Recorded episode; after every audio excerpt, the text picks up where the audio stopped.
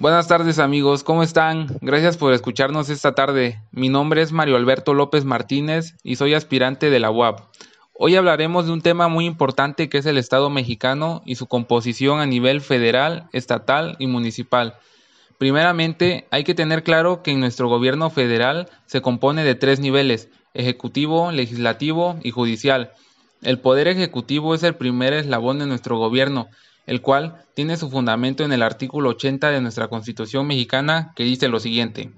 Se deposita el ejercicio del supremo poder ejecutivo de la Unión en un solo individuo, que se denominará presidente de los Estados Unidos mexicanos.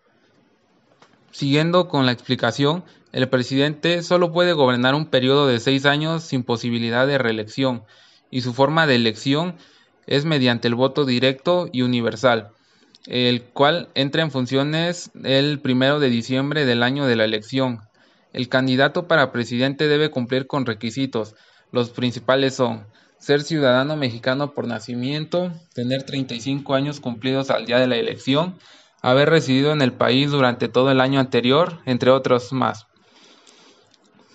Este poder se encarga de diseñar, planificar y ejecutar el proyecto de un país con base en la Constitución y las leyes, Bien, en cuanto al poder legislativo a nivel federal, tiene su fundamento constitucional en el artículo 50, que dice lo siguiente, el poder legislativo de los Estados Unidos mexicanos se deposita en un Congreso General, que se dividirá en dos cámaras, una de diputados y otra de senadores.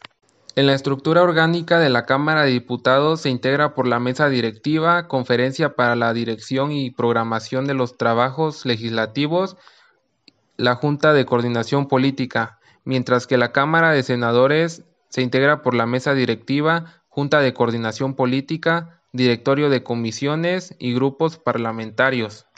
En cuanto a la duración del cargo, el ejercicio de las funciones de los diputados dura tres años, es decir, una legislatura, mientras que la de los senadores es de dos legislaturas, o sea, seis años.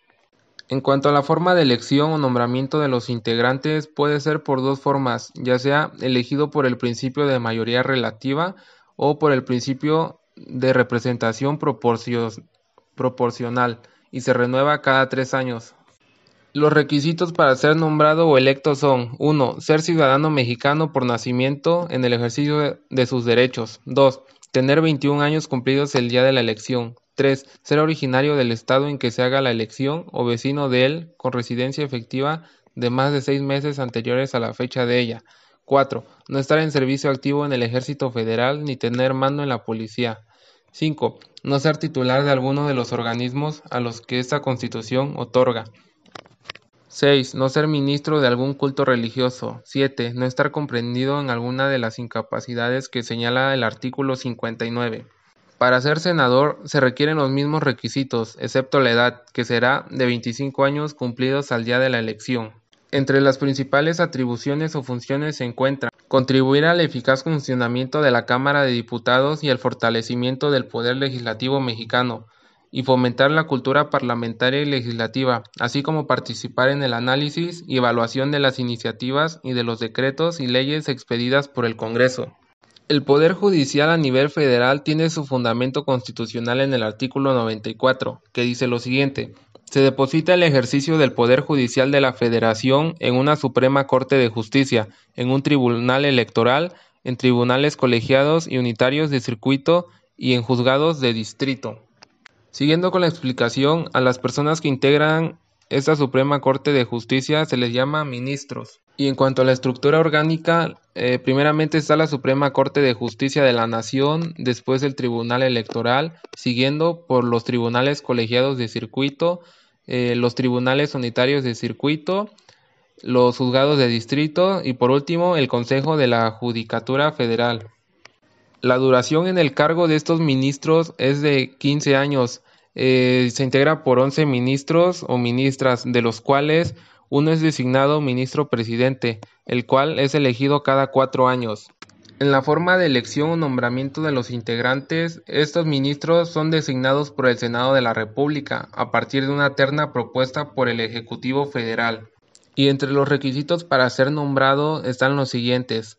1. Ser ciudadano mexicano por nacimiento, en pleno ejercicio de sus derechos políticos y civiles. 2. Tener cuando menos 35 años cumplidos al día de la designación. 3. Poseer el día de la designación con antigüedad mínima de 10 años, título profesional de licenciado en Derecho. 4. Gozar de buena reputación y no haber sido condenado por delito que amerite pena corporal de más de un año de prisión. 5. Haber residido en el país durante los dos años anteriores al día de la designación. 6. No haber sido secretario de Estado, fiscal, general de la República, senador, diputado federal, ni titular del Poder Ejecutivo de alguna entidad federativa durante el año previo al día de su nombramiento. Las principales atribuciones o funciones que, realizan estos ministros son interpretar las leyes, resolver las controversias que surjan entre particulares cuando se trate de asuntos de competencia federal, intervenir en las controversias que se susciten cuando una ley o un acto de autoridad viole garantías individuales y resolver conflictos entre autoridades, por ejemplo, cuando aleguen una invasión en su ámbito de atribuciones. A continuación, mi compañero Damián López Ramos les explicará el tema a nivel estatal. Buenas tardes amigos, ¿cómo están? Mi nombre es Damián López Ramos y esta tarde les voy a hablar acerca del, del poder legislativo, ejecutivo y judicial a nivel estatal. Los fundamentos constitucionales a nivel estatal en el poder legislativo son los poderes de los estados se organizan conforme a la constitución de cada uno de ellos y están sujetos a las siguientes normas. Los gobernadores de los estados no podrán durar en su cargo más de seis años y su mandato podrá ser revocado. Las constituciones de los estados establecerán las normas relativas de los procesos de revocación de mandato del gobernador de la, entidad. Su estructura orgánica está conformada por la Gobernatura del Estado, la Secretaría del Estado, Procuraduría General de Justicia del Estado, empresas de participación a nivel estatal y otras dependencias. Su denominación del o de los integrantes son el poder ejecutivo de un Estado se deposita en un solo individuo, el cual la ley, el poder legislativo de los Estados, no está conformada por dos cámaras, sino que solo es una el Consejo General del Poder Judicial que cuenta con 21 miembros. A nivel ejecutivo, según el artículo 41, 41 el, poder, el pueblo ejerce la soberanía del medio de los poderes de la Unión, en los casos de la competencia de estos y por, y, y por la de los estados. Su estructura es el Congreso del Estado, es un presidente, un vicepresidente, dos secretarios y dos prosecretarios y la Cámara de Diputados. El poder legislativo de los estados no está formada por dos cámaras de diputados al igual que la del Congreso de la Unión. Los diputados del Congreso Estatal son representantes del pueblo elegidos mediante la votación y solo pueden durar tres años en su poder. Y a nivel judicial, según el artículo 125, para ser electo individuo de la Suprema Corte de Justicia se necesita estar instruido en la ciencia del derecho de juicio de las legislaturas de los estados, tener 35 años cumplidos, ser ciudadano natural de la República Mexicana. Su estructura orgánica es Tribunal Superior de Justicia, Tribunal de los, de, los Contenciosos Administrativos y de Cuentas, Consejo de la Consejo de la Judicatura, juzgados de la primera instancia y ser alcaldes de y alcaldes municipales. El Consejo General del Poder Judicial tiene 21 miembros, son jueces y juristas de prestigio. La Corte General proponen el nombramiento de 20 de los miembros, necesitan para ello una, mayor, una mayoría especialmente reforzada. Continuaremos con los requisitos para poder ejercer estos puestos. Comenzaremos con el legislativo, seguido del ejecutivo y luego del judicial. Primero, los, requisitos para el nivel legislativo son ser un ciudadano que goce de sus derechos, ser mayor de 30 años, no ser ministro de ningún culto religioso ni ocupar cargos en la administración federal, estatal o municipal. En caso de ser funcionario, deberá separarse de su, puesto con 90 días de anticipación al día de las elecciones. Continuamos. Los requisitos para el nivel ejecutivo son ser ciudadano que goce de sus derechos y de nacionalidad mexicana, ser mayor de 21 años y no ser miembro de ningún culto religioso. En el poder ejecutivo, no, lo siento, en el poder judicial los requisitos son ser ciudadano mexicano de nacimiento y poder ser y poder ejercer sus derechos políticos y civiles. Tener en cuenta que tiene que ser menor de 35 años cumpliendo los días de la designación. Gozar de una buena reputación y no haber sido condenado por delito de ah, por ningún delito que amerite pena corporal de más de un año de prisión. Luego, las formas de elección. La elección del gobernador deberá ser directa, secreta y uninominal por mayoría por mayoría reelectiva en todo territorio del estado. La elección del gobernador se efectuará el día y año de, de las elecciones del presidente de la República. La elección de diputados y diputadas se basa en la mayoría de forma relativa en, los principios de representación proporcional. El Congreso comenzará a funcionar el día 15 de septiembre del mismo año de las elecciones. Los magistrados, tanto propietarios como suplentes, serán nombrados por el Consejo del, por el Congreso del Estado a partir de una terna del gobernador.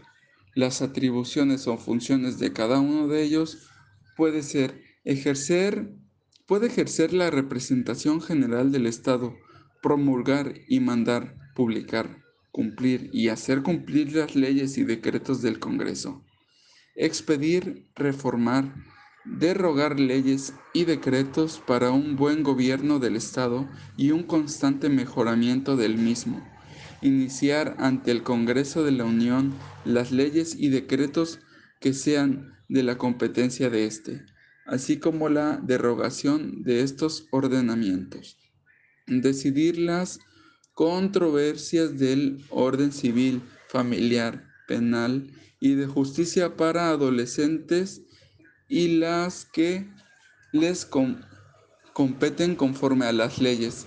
Decidir las controversias controversias del orden federal que se promueven con arreglo a los artículos 104, facción 1 y 107, facción 7.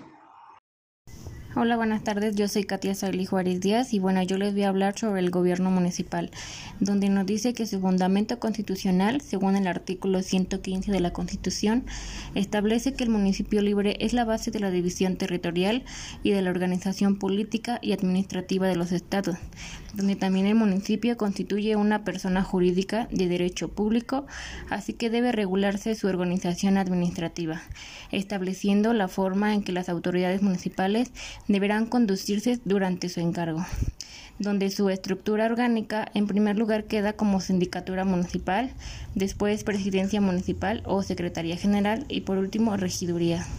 Se denominan por medio de votos a favor, en contra o abstenciones, realizando un conteo total de votaciones, aprobándose o deliberándose según el número más alto en votos. Los requisitos para ser nombrado o electo son que debe ser mexicano, estar inscrito en el Registro Federal de Electores, tener 21 años cumplidos, no estar activo en el Ejército Federal, no ser ministro en algún culto religioso y no estar comprendido en alguna de las incapacidades que establece la Constitución. Hola, ¿qué tal? Mi nombre es Rosario Lima y les voy a compartir algo sobre la Constitución Federal, Constitución Local y la Ley Orgánica Municipal. Vamos a comenzar con la Constitución Federal. Este se fundamenta por el artículo 49, en el cual dice que el poder supremo de la Federación se divide en tres partes, que es el poder legislativo, ejecutivo y judicial. El poder ejecutivo este se encabeza por el presidente de la República, mientras que el legislativo se conforma por Cámara de Senadores y Cámara de Diputados mientras que el poder de Justicia, esta es la Suprema Corte de Justicia, y el cual se encabeza, bueno, o se integra por los ministros. En este artículo se menciona que una persona no puede tener dos cargos a la vez en alguno de estos tipos de gobierno, ya sea ejecutivo, legislativo y judicial. Seguimos con la constitución local. Este se fundamenta por el artículo 1, en el cual nos dice que el Estado de Puebla es una entidad jurídica y política que se conforma con los principios establecidos que establecen la constitución política de los Estados Unidos mexicanos. De igual manera, este se divide en ejecutivo, legislativo y federal. Bien, para finalizar sería la Ley Orgánica Municipal. Esta se fundamenta con el artículo 2 de la Ley Orgánica del Municipio de Puebla. Esta nos dice que el municipio es una entidad de derecho público con base de división territorial y con una organización pública en el Estado, en este caso que es Puebla. Esta también se integra por un gobierno de elección popular. Este tiene como eh, propósito satisfacer en el ámbito de competencia, así como en las necesidades de que tenga su población. Estas se encuentran en la circunscripción del territorio en donde se encuentra el Estado. Bueno, eso sería todo de nuestra parte. Mis compañeros y yo que conformamos el equipo 4 les damos las gracias por haber puesto atención.